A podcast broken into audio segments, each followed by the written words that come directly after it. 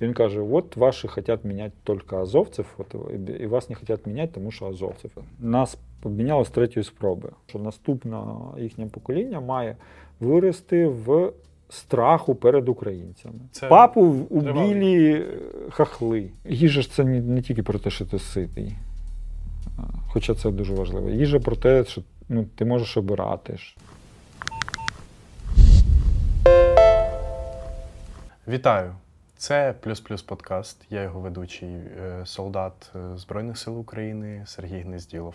У мене в гостях Максим Колесніков, теж солдат Збройних сил України, е, людина, фотографії якої сколихнули в буквальному сенсі цього слова світ. Фотографії його повернення з полону. Ми сьогодні будемо говорити з ним про полон, про життя до війни і про плани на майбутнє. Привіт, радий вітати. Привіт. Скажи, будь ласка, яким було твоє життя до фронту? Чим ти займався?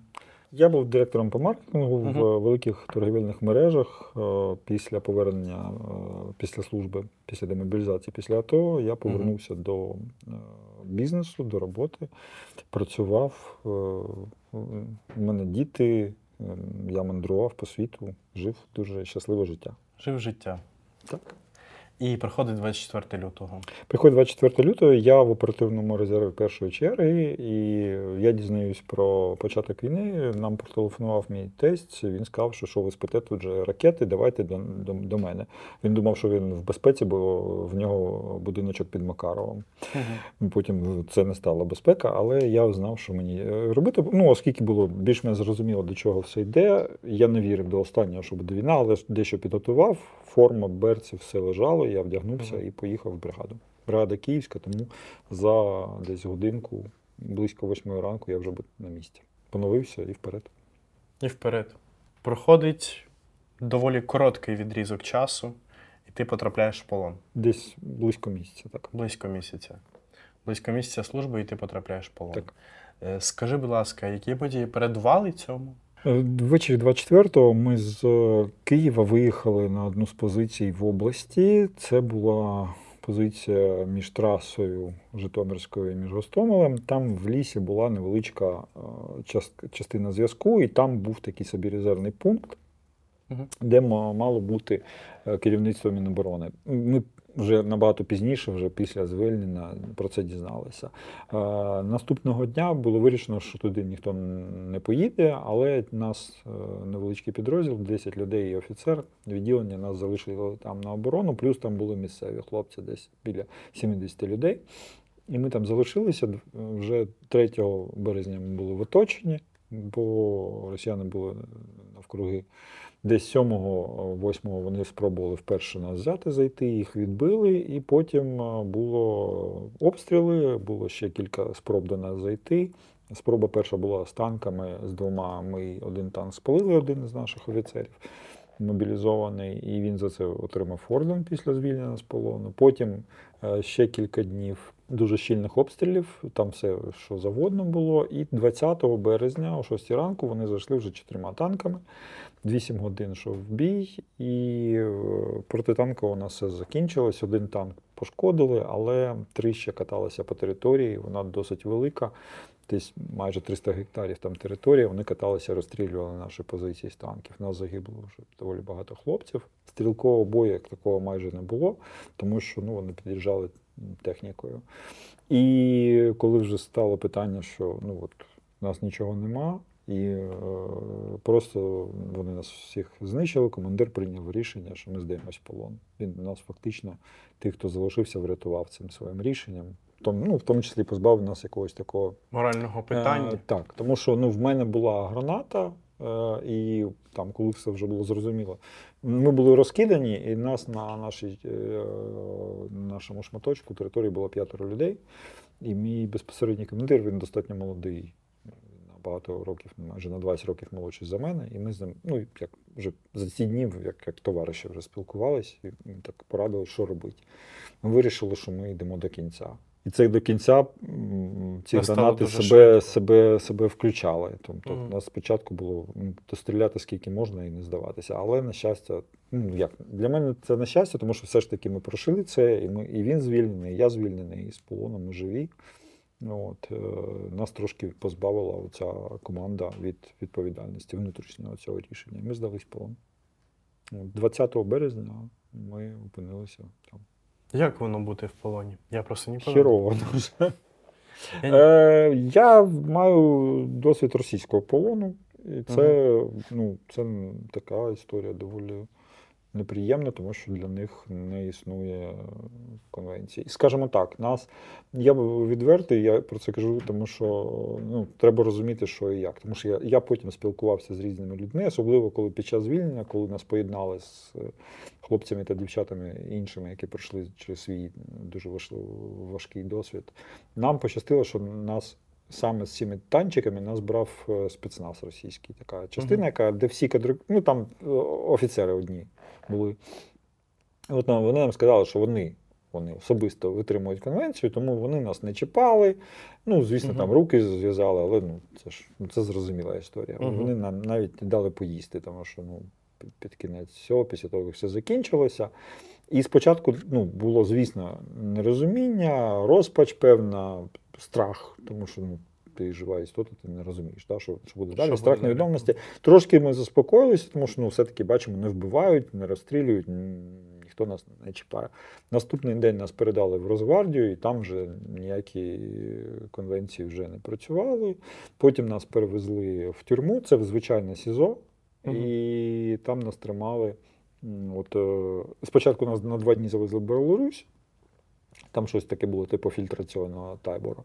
Нас далі відвезли в, вже в Росію, в Брянську область. Там було СІЗО. Це було дуже старе радянське СІЗО, де до нас були е, криміналітет, ну, звичайні е, їхні е, злочинці. І їх всіх вивезли і завозили Мгм. полонених. Там були і військові, і цивільні. Ну, тоді вони хапали по області дуже багато цивільних. І зараз це дуже велика проблема, тому що вони їх не віддають.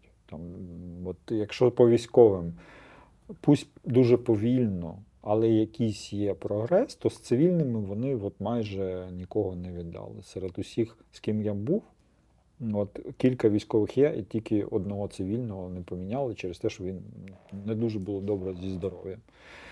От, а так вони хапали всіх тоді, кого тільки могли. Ну, а далі це, це важко. Я не можу про багато чого казати, тому що, ну, по-перше, Це вони- може зашкодити. вони роздивляються все. А по-друге, тут сім'ї, і я думаю, що всі сім'ї, тих, хто Мгм. чекає, вони розуміють, що це не просто. Вони просто бачать нас, яких нас повертають. Але там додатково їм про це розповідати не варто зараз, тому що це е, обтяжує. Додатковий біль. Так. Я думаю, що всім, я завжди про це намагаюся сказати, що всім дуже важливо збагнути, що а, е, оце все ставлення, да, воно йде цілком від їхнього рішення, це систематичний підхід до нас. І дуже важливо, що е, існує той момент, коли вони нарешті вирішують, що вони будуть тебе обмінювати і передають про тебе інформацію. Хоч якийсь там червоний хрест, хоч свій, міжнародний, так що далі вони підтверджують тебе в списках, тому Мгм. що з того моменту, це от я хочу донести до сімей тих, хто чекає. Що того моменту, як ти потрапляєш в список на обмін, ми потрапили в нього десь так. От ми 20 березня були б в полоні, десь в серпні ми потрапили. Це дуже змінює до тебе ставлення. В тому сенсі, що ну, тебе перестають чіплятися так. Ну, там були певні ексеси, але все ж таки там в середньому це дуже сильно змінилося. Ну тому що вони знають, що тебе треба віддавати. Це означає, що є рішення, що тебе не будуть засуджувати за якихось там надумані злочини. І це полегшує е, твоє перебування. При- Принаймні, там, от я знаю, що хлопці, які там залишилися, цей СІЗО вже розформували, і людей відвезли на табори, і вони тепер живуть хоча б в, е, з можливістю вийти на повітря. До них до решті там допустили лікарів, і той самий Червоний Мгм. Хрест, їм дали книжки, я знаю. Ну тобто там двох хлопців поміняли вже. І це вже ну, трошки кращі умови. Так, це важко, і так це очікування, але все ж таки ну, трошки там певні умови проживання покращились. Тому дуже важливо, що якщо вашого вже там рідного чи рідну підтвердили як в обмінному фонді, це можна трошечки заспокоїтися, і це означає, що там його стан вже краще. Друзі, команда журналістів громадського робить для вас цікавий та якісний контент. Підписуйтесь на наші сторінки, поширюйте плюс плюс подкаст. Е, Чекайте на нові випуски. Рішення про обмін. Коли воно було, коли ти про нього дізнався і. Як це трапилось? Я тепер вже знаю, що таких рішень про мене було три, і два з них росіяни скасували. Тобто вони абсолютно без пояснень двічі зняли мене зі списку з обміну. Вони це часто роблять, і я не виключення якесь. То, що там тобто, Ко- Колесніков максимум хотів. Ні, вони, вони це роблять регулярно, тобто вони затверджують якийсь перелік людей, потім знімають людей з цього переліку. Чому це відбувається? Ну, вони, звісно, нікому нічого не показують. Не пояснюють, нічого такого не розповідають. Як я дізнався, я дізнався в момент, коли 31 січня нам просто в перед вечерею відкрили двері в камеру. Нас тримали в камерах, і от нам просто от відкрив, відчиняються двері, там стоять ну, толпа. Там весь час е, вони бояться і не дозволяють нам на них дивитися, тому ти весь час е, в полу, ти стоїш там в таку позу, стаєш, і вони називають дві фамілії. Там одного з моїх товаришів і мою. Там на вихід е, з речами. Ми зібралися. Знову ніхто нічого не пояснює. Звісно, що надія, тому що ми знали, що ну, когось обмінюють. Там, да, вони між собою спілкувалися, десь там вертухає, там щось комусь сказав, що є обміни. І ми надіялися, звісно, що там когось поміняють. Тут твоя фамілія. І тут, звісно, що тут такі сплески надії і остраху. Потім е, кажуть, там, здавай одяг, да, ти здаєш цю тюремну робу і дають якісь українські речі. Ну, звісно, не твої, а чиїсь. Е, е, Оскільки ми всі дуже схудли, то там вже розмір питання немає. Тобі просто дають рандомні штани, берці. Мені дали два правих берця. Просто вони були великі, а потім е, ну, хлопець, який мене міняли, в нього набагато менший розмір ноги, а йому дали великі, але два однакових. Ми, коротше, з ним помінялися. От. І потім ми ще переночували там, і зранку нас вез- відвезли на литовище, повозили трошки літачком. І от на останній, ну, там, я знаю точно, що був Курськ і Білгород. І от на останній станції, здається, що це був. Ну, вони нам не казали, де ми, звісно. Але так, судячи по певним ознакам, це був Білгород, і нам кажуть, там вас везуть на обмін. Його сьогодні не буде. Якщо будете себе тихо, тихо спокійно сидіти, всі доїдете до обміну. От. І ми ще почекали, тому що вони мали якісь е, складнощі довести хлопців, які в іншому СІЗО були в Донецьку. І коли їх довезли, е, Мгм. 4 лютого нас привезли і поміняли. І, і тільки от, от скажу, 1, 1 лютого я дізнався, що це не просто переміщення, тому що був дуже великий острах, тому що вони людей іноді просто перевозять. Теж нікому ні- не пояснюючи якусь логіку, нічого. От. Але отак дізнався. День обміну.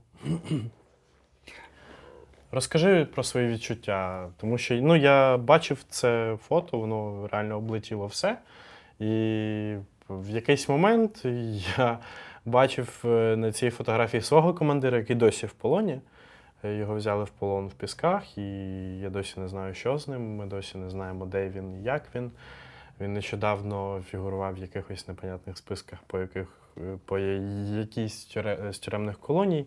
Він дуже молодий, він молодший теж за мене. І тривалий час я за нього переживав. Зараз я взагалі не знаю, що з ним. І в якийсь момент, е, коли вийшла ця фотографія на Фейсбуці, я побачив свого командира, зрозумів, що це не він. Але була така надія, що знаєш, ну це, це був такий якийсь, напевно, спільний образ абсолютно всіх військовополонених, яких ми чекаємо, і що ось один з них повернувся. І розкажи про більше про свої відчуття, коли ти вступив на українську землю. Так складалося, що нам мали привезти двох людей з Донецька, і е, нас поміняли з третьої спроби. Нас привезли в цю Білгородську область, здається, возили, возили, возили в табір якийсь привезли, і наступного дня повезли на, наче на обмін. Привезли, ми постояли в автобусі, повернули знов. Потім знов відвезли, постояли, постояли, повернули знов. І нам намагалися пояснити, що там просили типу записати відео. Там чеченці бігали навколо нас, один з їхніх депутатів Державної думи курував в той обмін. Мгм. І він каже: от ваші хочуть міняти тільки азовців, от, і вас не хочуть міняти, тому що азовців. Ну, а насправді вони не могли доставити, бо це лютий, і там якась погана погода, чи що таке, не могли просто привезти людей. А наші казали, ні, от всі погоджені, ми хочемо забрати всіх. Це я думаю, що це нормальна позиція. Тому, коли от той ранок, 4 лютого, нас повезли, ну було знов, блін, надія, і знов таки. Чи буде, чи не буде. Бо якби ж знаєш, ти тебе везуть з першого разу, ти на таких емоціях Мгм. тебе привозять, і ти такий видихаєш це. А тут же привезли, відвезли, привезли, відвезли. І це Це жахливе відчуття насправді, тому що ти, ти весь наповнюєшся надією, і вона не справджується. От, але нас привозять, і був той момент, коли е, ми розуміємо, що ми вже не просто там десь стоїмо на якійсь точці на трасі, а нас привезли вже на кордон. Угу.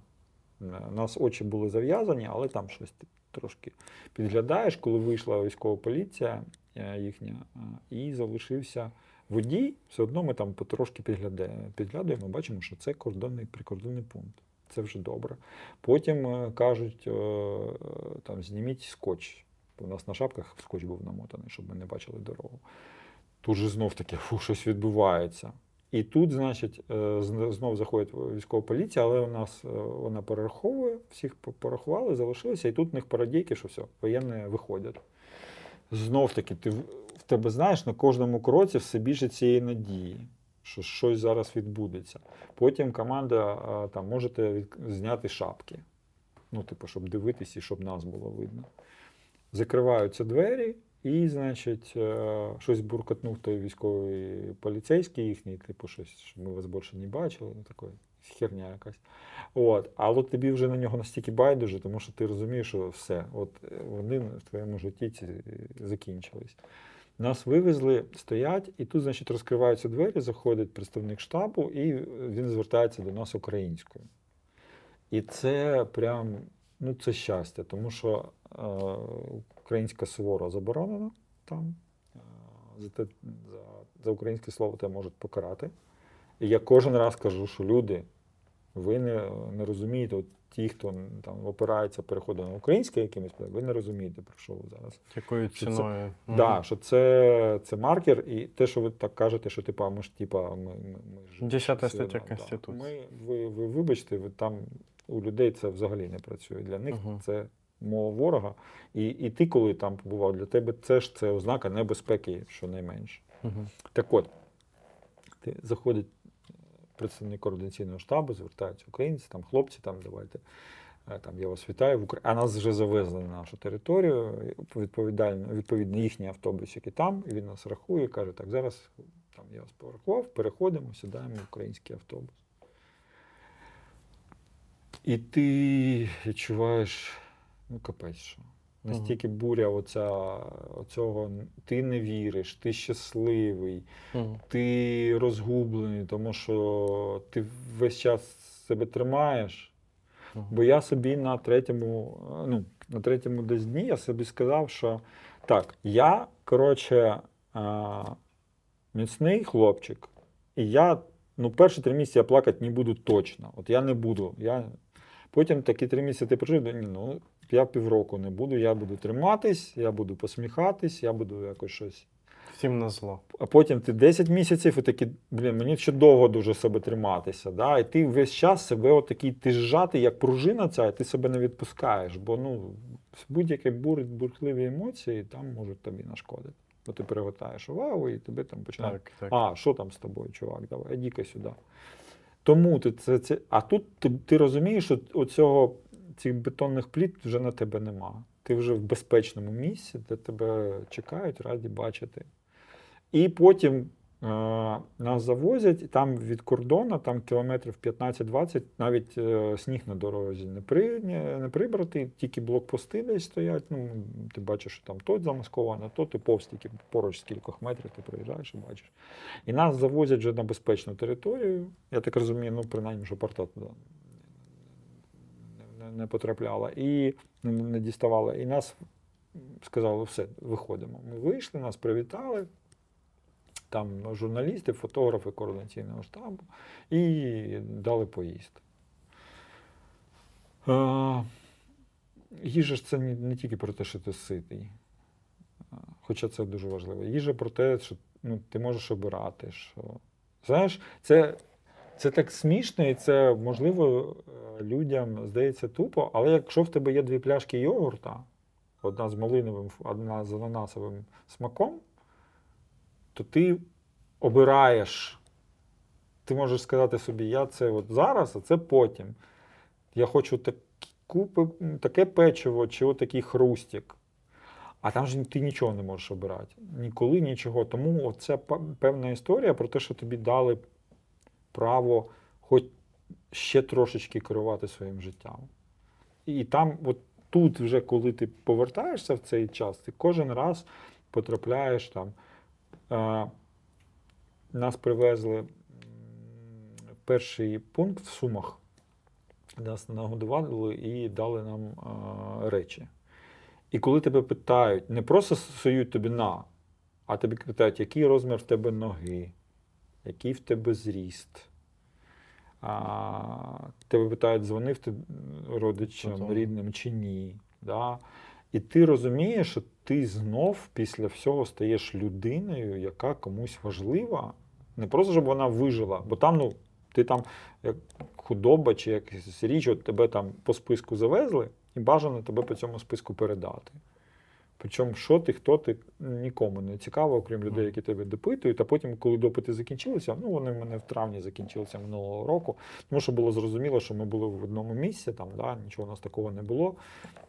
І ми не дуже цікаві ФСБшникам були.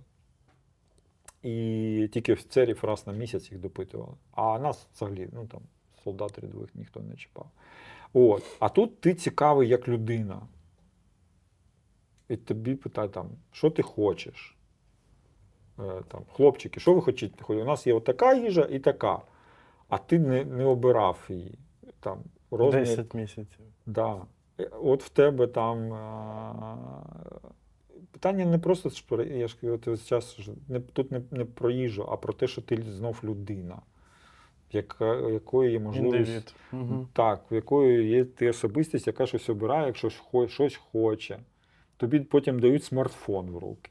У нас е, е, вже все достатньо системно по поверненню, по процедурі повернення полоненого. Там взуття, куртка така, спортивний одяг, тому що всі потім їдуть в санаторій, е, шкарпетки, там кілька пар білизна, все, все це тобі дається відповідно до, до твоїх потреб. І смартфони. Ти можеш комусь подзвонити, ти можеш подивитись новини. Ну, це, це така кількість ступенів свободи, що ти спочатку ти хочеш все одночасно, і ти такий трошки розгублений, тому що ну, кому як, і ти потім там дзвониш дружині, батькам, е, пишеш е, дорослій дитині, яка за кордоном, там все, я на волі. І це, це в ці, ці години, в цей день якось так спресовано, ти проживаєш ну, дуже багато внутрішніх подій і дуже багато зовнішніх оцих комунікацій. Відчуття дому. Так. Воно е, якось може змінилось, чи воно залишається таким. Тобто, е, все ж таки, коли почалось повномасштабне вторгнення, в якийсь момент я зрозумів, що війна це теж певна школа, і вона чомусь вчить. Вона вчить е, елементарним банальним речам, які ти починаєш цінувати. Е, після полону в тебе є це відчуття, що життя вона дуже наповнена, вона дуже класна, і ти, можливо, цього всього раніше не цінував, а зараз ти можеш цьому всьому. Слухай, ну оскільки в мене вже був досвід війни, то ну, я повертався, звісно, з інших обставин. Але все одно я пережив там дуже великі обмеження, ризик, оцей стан невпевненості, чи виживеш ти ні. От ці речі я тоді ще пережив в 2015 році, тому для мене вже а, це трошки інше. Хоча, ну, звісно, що такого досвіду, як полон, який тебе настільки обмежує і зосереджує на тобі всередині, такого ще не було. Але звісно, що ну, от, я проходив а, оце повернення в людське життя таке. Е, кожен раз дуже гостро м, відчував е, якісь ну, свободу, можливість щось робити, що ти хочеш, спілкування і людьми, які до тебе добре ставляться. Бо це перші, перші місяці два, мабуть, е, я був дуже чутливим. Ну, я інших теж питав, хлопців, багато хто в цьому стані, що тобі постійно ти такий. Е, Дуже легко сльози на очі, знаєш, тебе розчулений такий. Від якихось мінімальних речей. Я абсолютно. тобі кажу, що цей досвід, е, я кілька, от кілька людей мені теж казали. Я думав, що це- я приїхав і побачив маленьких дітей, Я от ледь не І це розчулило. Це я прям не заплакав, коли я побачив, як е, діти погуляють по Києву маленькі. І це капець, як от було в той момент. І певні ще е, речі. Ти знаєш, що там ти слухаєш якусь пісню, яку там ти в молодості любив, і це теж тебе повертає в цей от, е, чутливий стан. Це дуже там перший місяць, чому навіть, мабуть, що довше, як у всіх нас після там е, голодування і так далі, оцей дуже чутливий стан, і ти, як е, я для себе такі аналогії, такий дуже холеричний. Ти дуже швидко реагуєш там і в бік радощів, і в бік сльоз, і ти такий на. Ну, на, на такій межі, що тобі дуже в крайнощі тебе в емоційні такі е, е, хитає, поки ти не заспокоїшся всередині і не зрозумієш, що цей етап він закінчився. Знаєш, що, що це вже от стало. Ти що попав, і це вже от все. Це не те, що завтра в тебе заберуть, не те, що ти прокинешся. Мені е, тут от полон жодного разу не, не снився, а там мені багато разів снилося, звісно, воля, як і всім. Як я повертаюсь е, додому в Київ, чи якось з сім'єю, чи якось там проношу смартфон, і потім е, я думаю, як це я буду ховати смартфон в тюрмі і все таке. А потім я покидаюсь, ну нічого цього нема. Угу. І я не можу сказати, що ти постійно думаєш, що це все ілюзорно. Ні. Але от це все одно відчуття, що ну, треба звикнути, що це все по-справжньому. Треба на це час. Зараз ти знаходишся в Києві, проходиш реабілітацію І служу. і служиш. Е, чим займаєшся зараз, якщо це не секрет? Я працюю в одному консультативно-дорадчому органі Міністерства оборони і намагаюся допомагати з проведенням певних змін систем. Впливати, Ну, реформувати. Е, після війни. Чи є плани, що хотів би зробити першим ділом, другим? Є, е, є досвід, що зараз з планами дуже важко. Угу. Дуже плани швидко можуть в тебе обламатись, тому що Але мене- все одно я, насп... я насправді був рішуче налаштований повернутися до служби більш якоїсь такої активної, можливо, до першої своєї спеціальності в артилерії якось. е, Але е, там в квітні з'ясувалося, що в мене є ушкодження, через які треба проводити операцію. Відповідно, я там не можу бігати, стрибати, носити важке і так далі. І тому моя ступінь придатності вона різко зни- знижена. Е, Ще якісь плани вони рушаться. Тому в мене є якесь, скажімо так, генеральне бачення, яке я сподіваюся втілити в життя. Угу. Я перед війною навчався на психоаналітика, угу. І я планував змінити в своє життя. В тому мене муляло, що я недостатньо. Це так sorry за пафос, але мене муляло це, що я недостатньо корисний людям. Мені хотілося робити щось таке, що людям допомагати якось.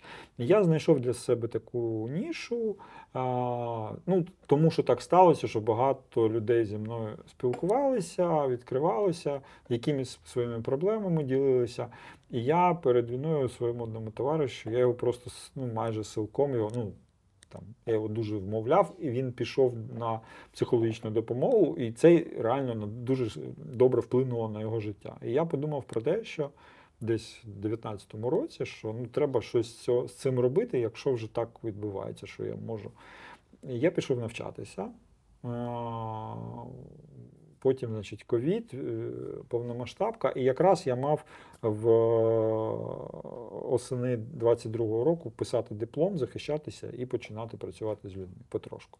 Тому в мене є е, ця історія. Єдине, що я хочу трошки змінити напрямок, тому що я бачу дуже великий такий, я не можу сказати, що це попит, а потребу, скажімо Мгм. так. Люди, які повертаються з війни.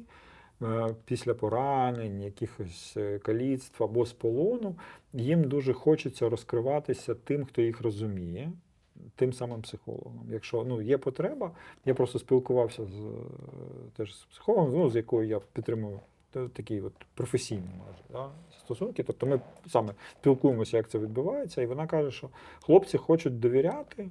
А я розумію, що я пройшов ну, цей досвід війни, полону, і багато кому буде легше мені поч- зі мною почати діалог.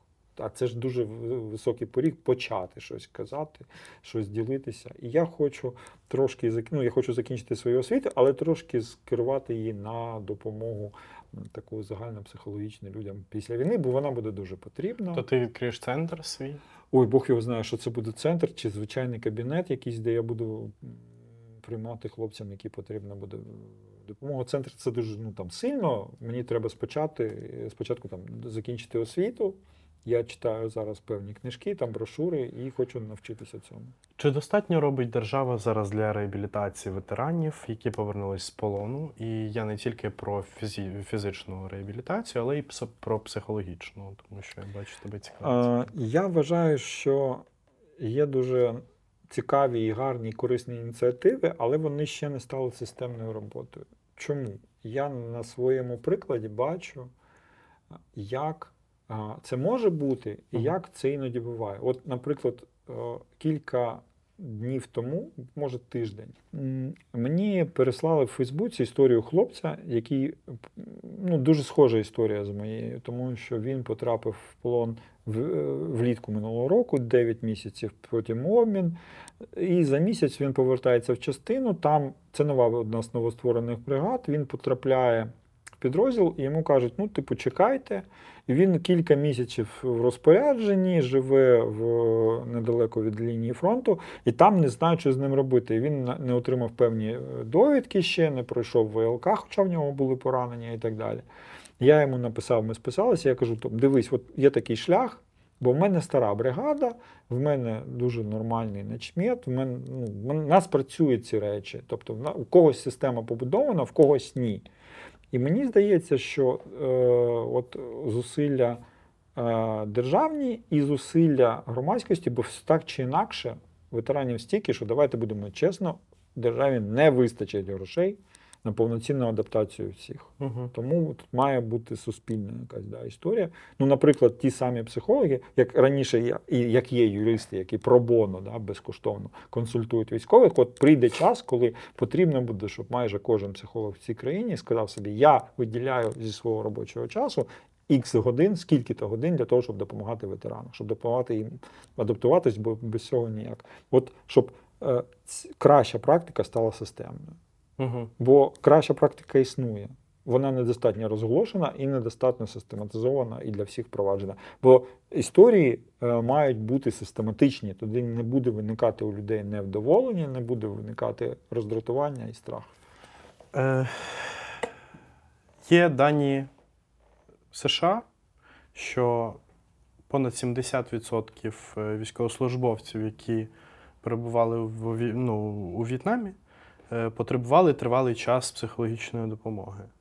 Зараз е, у нас військовослужбовців більше мільйона, і у нас бойові дії набагато страшніші, ніж у В'єтнамі. Е, Як взагалі подолати? Я б з тобою подискутував трошки Чому? по цьому питанню. Чому? Ну, дивись, я дивився останні цифри, я їх Мгм. моніторив на сайті е, Пентагону. Були Мгм. значить, дані, що саме роз, е, от в розвиток ПТСР, я не скажу про відсоток всіх звертань, можливо, їх так багато, як ти кажеш, але після іракської афганської кампанії до 15% тих, хто прийшов в ці кампанії, в, в них розвивається ПТСР. Угу. А, він лікується, у них Ага. достатньо нормальні практики, вони з цим працюють. Е, Дуже велика різниця нас і В'єтнаму це відчуття людей, які воюють, і їх повертаються. Тому що будемо відверті, коли поверталися ветерани В'єтнамської війни, вони що бачили? Вони бачили, що більша частина Америки цю війну не підтримує, що активно громадяни мітингують і кажуть там no war, там, да, що це злочин і так далі.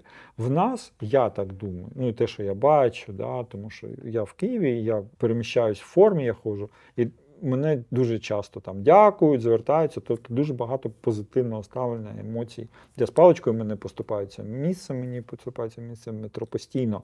Тому я бачу дуже велике сприйняття і підтримку. І я думаю, що ну, звісно, воно завжди осла- ослабиває там з часом і так далі. І так далі. Але все одно, ну там загальний фон і загальне розуміння, що військові захищають, роблять роботу, яка потрібна, і що це війна не така, як в'єтнамська. Це тому, що це війна по захисту себе і своєї країни. Мгм. Тому що всі прокинулися ми від обстрілів. е, Да, я кажу, що зараз не в духовному сенсі прокинулися, а чи- суто фізично. 24 лютого Україна прокинулася від обстрілів і вибухів. Там кожне місце постраждало.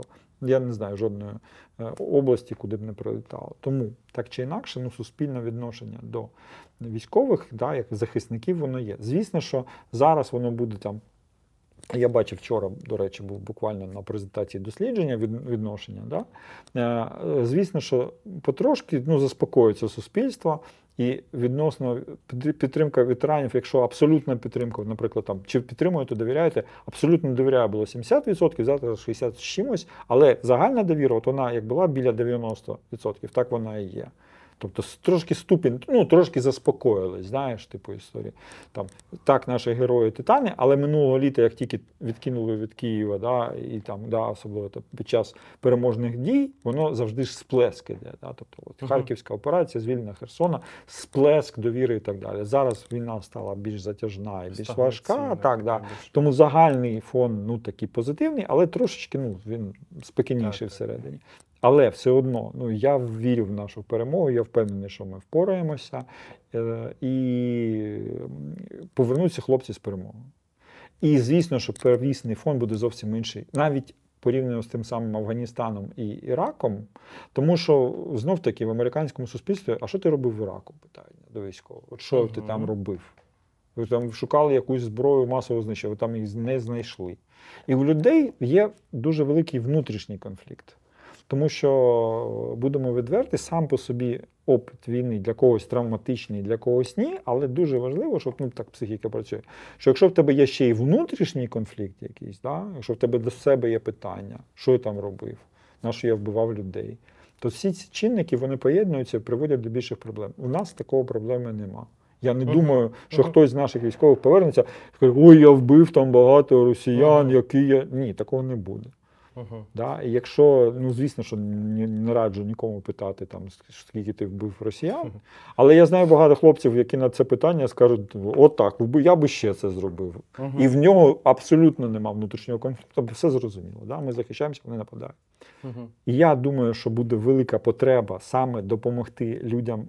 Ну, все одно армія залишиться достатньо великою, я впевнений в цьому, бо інакше ми не виживемо. Але велика кількість людей повернеться до життя, їх потрібно буде реінтегрувати. Їм треба буде допомогти. Ну, все одно звичка, особливі умови цього життя військового під час війни, небезпеки і так далі. Знов приклад. Мій товариш був в відпустці. Ми, ну, йому дуже важко навіть в метро було їхати, бо у нього кілька контузій, це звук. І нам треба буде щось робити З цим з цим. робити. Да. І це дуже велика кількість дрібних речей. Нам треба буде інклюзивні туалети всюди, да, абсолютно, де може людина на візочку або на костелях зайти. На, на. Нам потрібно буде, щоб все було не скользко, тому що люди ходять на протезах. Нам потрібно буде робота да, для них, які вони виконують. Нам потрібно буде, щоб роботодавці знали, що це не обов'язок держави, бо тебе, от твій бізнес працює, тебе захистили ці люди. І ти зобов'язаний тим, хто це робив, надати умови, розуміючи, що їм буде важко. Ну, давайте відверто. Я в своїй професії пропущу кілька років. І, звісно, Випаду, да, я випаду, професії. да, за Так, цей так. час щось змінюється, нові знання. Я дуже захочу щось там дізнатися, але якщо я захочу, наприклад, повернутися в маркетинг, то на, на старті да, там, є пропущені роки. І роботодавці мають зрозуміти, що е, ну, не про- мене, що таких людей багато, і з часом це дуже гідні люди. Давайте відверто, ті, хто пішли самі, ті, хто виконується. Так, так. Це люди ну, максимально гідні поваги в нашому суспільстві. І їм вигідно роботодавцям, щоб такі люди працювали. Просто на певний період їм не треба дати можливість. Адаптаційний Так. якийсь е, період. Мгм. Це не буде просто. Ну я не очікую, що там якесь міністерство по справах ветеранів напише: давай адаптаційний період. Ні, ну також ну come on, це ілюзія. У нас Мгм. ринкова економіка. Але все ж таки суспільство має сказати своє слово да, в цьому питанні. Найбільша проблема, е, яка, на твою думку, що нам більше всього заважає перемогти? Ух, я ж не такий прям експерт. е, Ні, А, нам- на твою думку. Найбільша проблема, що це, це велика, у нас дуже великий ворог. Угу. Ну, я десь я читав, де я читав. Читав якогось австрійського аналітика, хтось перепостив. Дуже прикольно, що от один з напрямків, не пам'ятаю точно який, історія. Да? По нашому напрямку вони оцінюють тут 12 тисяч, по їхньому напрямку на обороні щонайменше 30. Але нашим вдається прорвати цю оборону, наносити шкоду ворогу, просуватися і рухатися. В той час, як всі підручники пишуть, що там, а, там 30, значить з цього боку, з нашого боку, має бути 60-90. І в нас ще нема повітря. Тобто в нас, ну, в нас дуже сильний ворог. І е, хоча я теж на це дуже сподівався, що ну, вони вмирають ні за що, але, на жаль, вони готові вмирати ні за що ще дуже довго. Угу. Тому нам заважає саме це співвідношення сили. Відповідно, да, там, наші спроможності економічні, наші спроможності е, промислові, кількість допомоги. В мене нема е, інформації. Я дуже е, ще там з 15-го року я дуже е, розумію, наскільки ми обмежені, і це правильно обмежені в інформації. Тому що має бути військова таємниця. Ні ти, ні я, ніхто не не має, окрім кількох буквально керівників, е, командирів Збройних сил, там Залужний, Буданов, кілька людей, Сирський, не знаю хто, мають доступ до якоїсь інформації. І ми не знаємо співвідношення. Але ми розуміємо, що ну, блін, там країна, де 140 мільйонів абсолютно слухняного, пасивного населення, яка, якщо скаже цар піти вмирати, вони йдуть і вмирають будь-якими толпами. Так? І тому це важко дуже. Те, що, ну, там, звісно, що нам теж є над чим працювати, чому навчатися, якісь помилки, якісь там е- і все таке інше. Але як би там не було, ну от основне мені здається, що це дуже сильний ворог. І тому, е- от вчора, да, Столтенберг сказав, що чому ми цікаві НАТО, тому що після перемоги у нас буде країна, яка з меншими ресурсами перемогла Росію.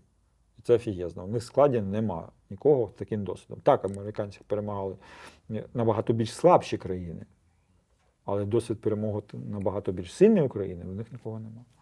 Тобто ми будемо в НАТО. Ну, уяви, от давай так. Угу. Е, Є найбільша в останні десятиріччя війна. Мгм. Є країна, яка меншими ресурсами, з меншою економікою силою перемагає в цій війні. Які люди пройшли такий ад, які всі ці натівці просто ну, не чули нікого. Бо кажуть, це війна в стилі першої, другої, це, це фігня. Тому що це війна в своєму стилі, тому що ніколи не було стільки дронів, ніколи не було розвідки такого ну, е, FPV, розвідка тактичного рівня, абсолютно на рівні рот, там, я не знаю, взводів, там, да, і всі всі знають, що не можна скупчені і так далі. Ні в кого такого досвіду нема. І ти думаєш, ага, от наш військовий блок, і роз- зрозуміло, що там є Китай, і є Росія, ну, щось там від неї залишиться. Я думаю, що таке воно залишиться майже в такому складі. І так чи інакше, яка на цей Китай орієнтована. Нам потрібен такий союзник, який з нашим таким протистоянням може цю армію потім нас навчити, дати Мгм. досвід людей, інструкторів, е, допустити до, до інформації своєї, і потім, якщо щось трапиться, воювати за нас. То звісно, ну, блін. Це як, як ну, ти йдеш по вулиці, о, ти знаєш, що небезпечний район, і ти можеш взяти з собою кулемет. Угу. Ти будеш його брати чи ні? Ну. Ні, ну це такий кулемет, він не дуже красивий. У нього якось так щось ручка не така. Ну, звісно, що ти його візьмеш. Чому ти навчиш свою дитину? Чому ти її вже, можливо, навчив? В тебе є прекрасна донечка. У мене дві доньки є. Дві доньки. Дві доньки. Старший е, буде 15, а молодший 7, трошки більше 7. А їх, ти знаєш, е, в цьому питанні дуже багато чого вже навчило життя, тому що старша була російськомовна, перейшла по Ага. власній ініціативі на українську. Вона зараз живе за кордоном зі своєю мамою. Вона спілкується з. Вона вивчила англійську більш, ну вона навчалась і раніше, але зараз вона вільно розмовляє, пише, і говорить, і в неї там свої цікавості, і вони зорієнтовані на світ. Тобто там в них група, яка малює комікси, хтось сидить в Каліфорнії, хтось е, в Європі, Румунії, в Польщі. Ну і от вони Мгм, всі так от в онлайні все це роблять. Ну, От. Вона сама перейшла на, як я вже сказав, на російську, і тут навчати її відношень ну, ну, там, до, до всього російського не треба. А молодшу так сталося, що нянечка ще була і бабця україномовна, і вона абсолютно україномовна з, народження. Але зараз в неї росіяни це такий приклад е, людей, от знаєш, такий вимір абсолютно чогось поганого. Там, ми, ми так от не робимо, тому що так роблять росіяни. Так розсуждає моя молодша. А, але з часом я буду їм розповідати, тому що вони мають усвідомити, з чим ми маємо справу і чому це не можна просто попускати на рівень емоцій. Ми маємо з організованим злом. Високоорганізованим, часто високотехнологічним злом, для якого люди, їхнє життя, їхня там, цілісність здоров'я нічого не означає, тому що вся ця система побудована для того, щоб кілька людей знаходилося при владі і цим насолоджувалися. А для того вони гідні вбити кого завгодно. Так. І суспільство, це їхнє суспільство, з цим окей. Воно згодилось з цим. І згідно того, воно і живе. І тому ми зараз от цим всім е, зіштовхнулися.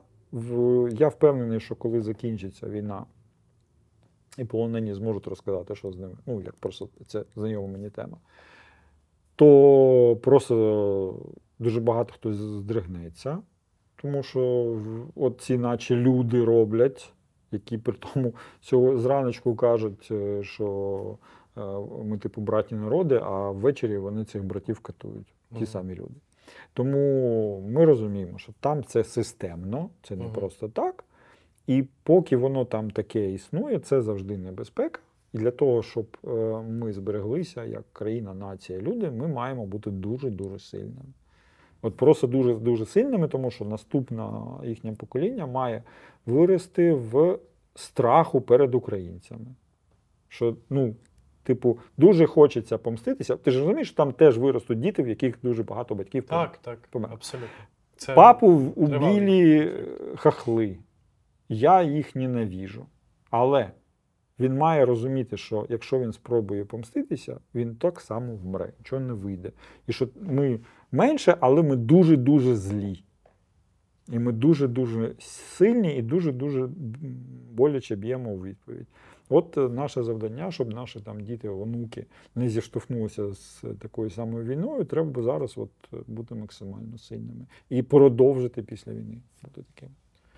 Коли почалось повномасштабне вторгнення, я на пару днів виїжджав з фронту.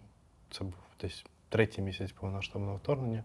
Я бачив свою дуже хорошу подругу, яка зі мною закінчувала школу в один рік. Е, вона мала їхати в Мадрид, вона туди поїхала, але вона приїхала тоді, ми пили каву, і вона каже: е, А чи маю я моральне право? Вона тривалий час волонтерила, допомагала фронту.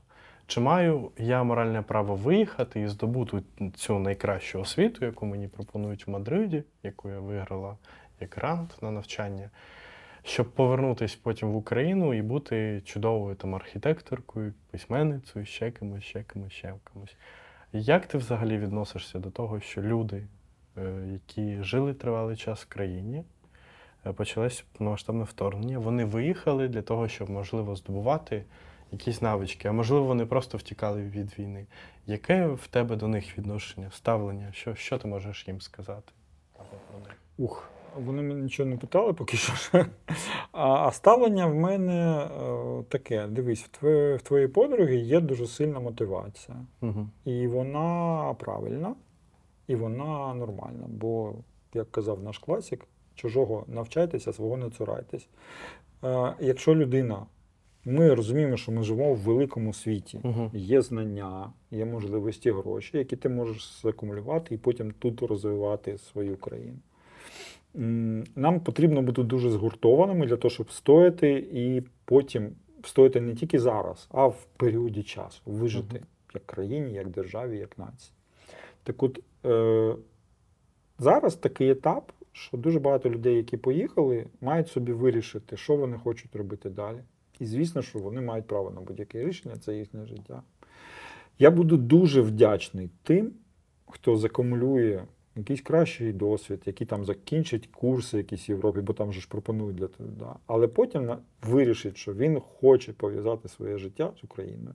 бо я тут Мгм. залишуся. Я буду їм вдячним, якщо вони повернуться, коли вони повернуться, і будемо всі разом тут працювати і жити. Ну тому що тут класно. А ти їм не будеш казати, що ти воював, а вони ні? То ні, звісно, буду казати.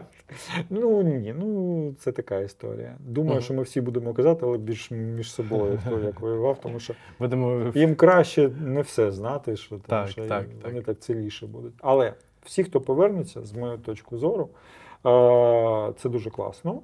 Те, що вони зможуть знайти собі, ну там ж комфортніше, все таке, зверну, повернутися і разом тут е, працювати важко, трудно, але над своїм. Ті, хто залишилися, мені буде шкода, що ну, вони обрали не нас. Але краще чесно це зробити, тому що маленьке згуртоване суспільство набагато важливіше, ніж більше, але рихле. Угу. Якщо ви не хочете е, себе пов'язувати своє майбутнє, да, там, свою віру, там, сили, енергію з цим суспільством, ну краще переміститись в інше суспільство і стати так. частиною. займайтесь ним. Ну окей, ну це ваше рішення. Я його. Е, я не можу сказати, засуджую, я його. Ну, мені шкода, що ви так вирішили. Тому що я дуже багато був де як турист, десь жив як людина, і я можу сказати, що в нас е, дуже цікаво, в дуже багатьох аспектах, дуже модернове і класне суспільство, яке здатне побудувати дуже модерну і класну державу. Якщо воно При всіх тих. е, при всіх тих речах. Так. З нами був Максим Колесніков. Дякую дуже, що прийшов. Дякую, Дякую, що- Дякую за цю зустріч і за цю дуже відверту розмову. Е, Думаю, ще побачимось. Я думаю, так.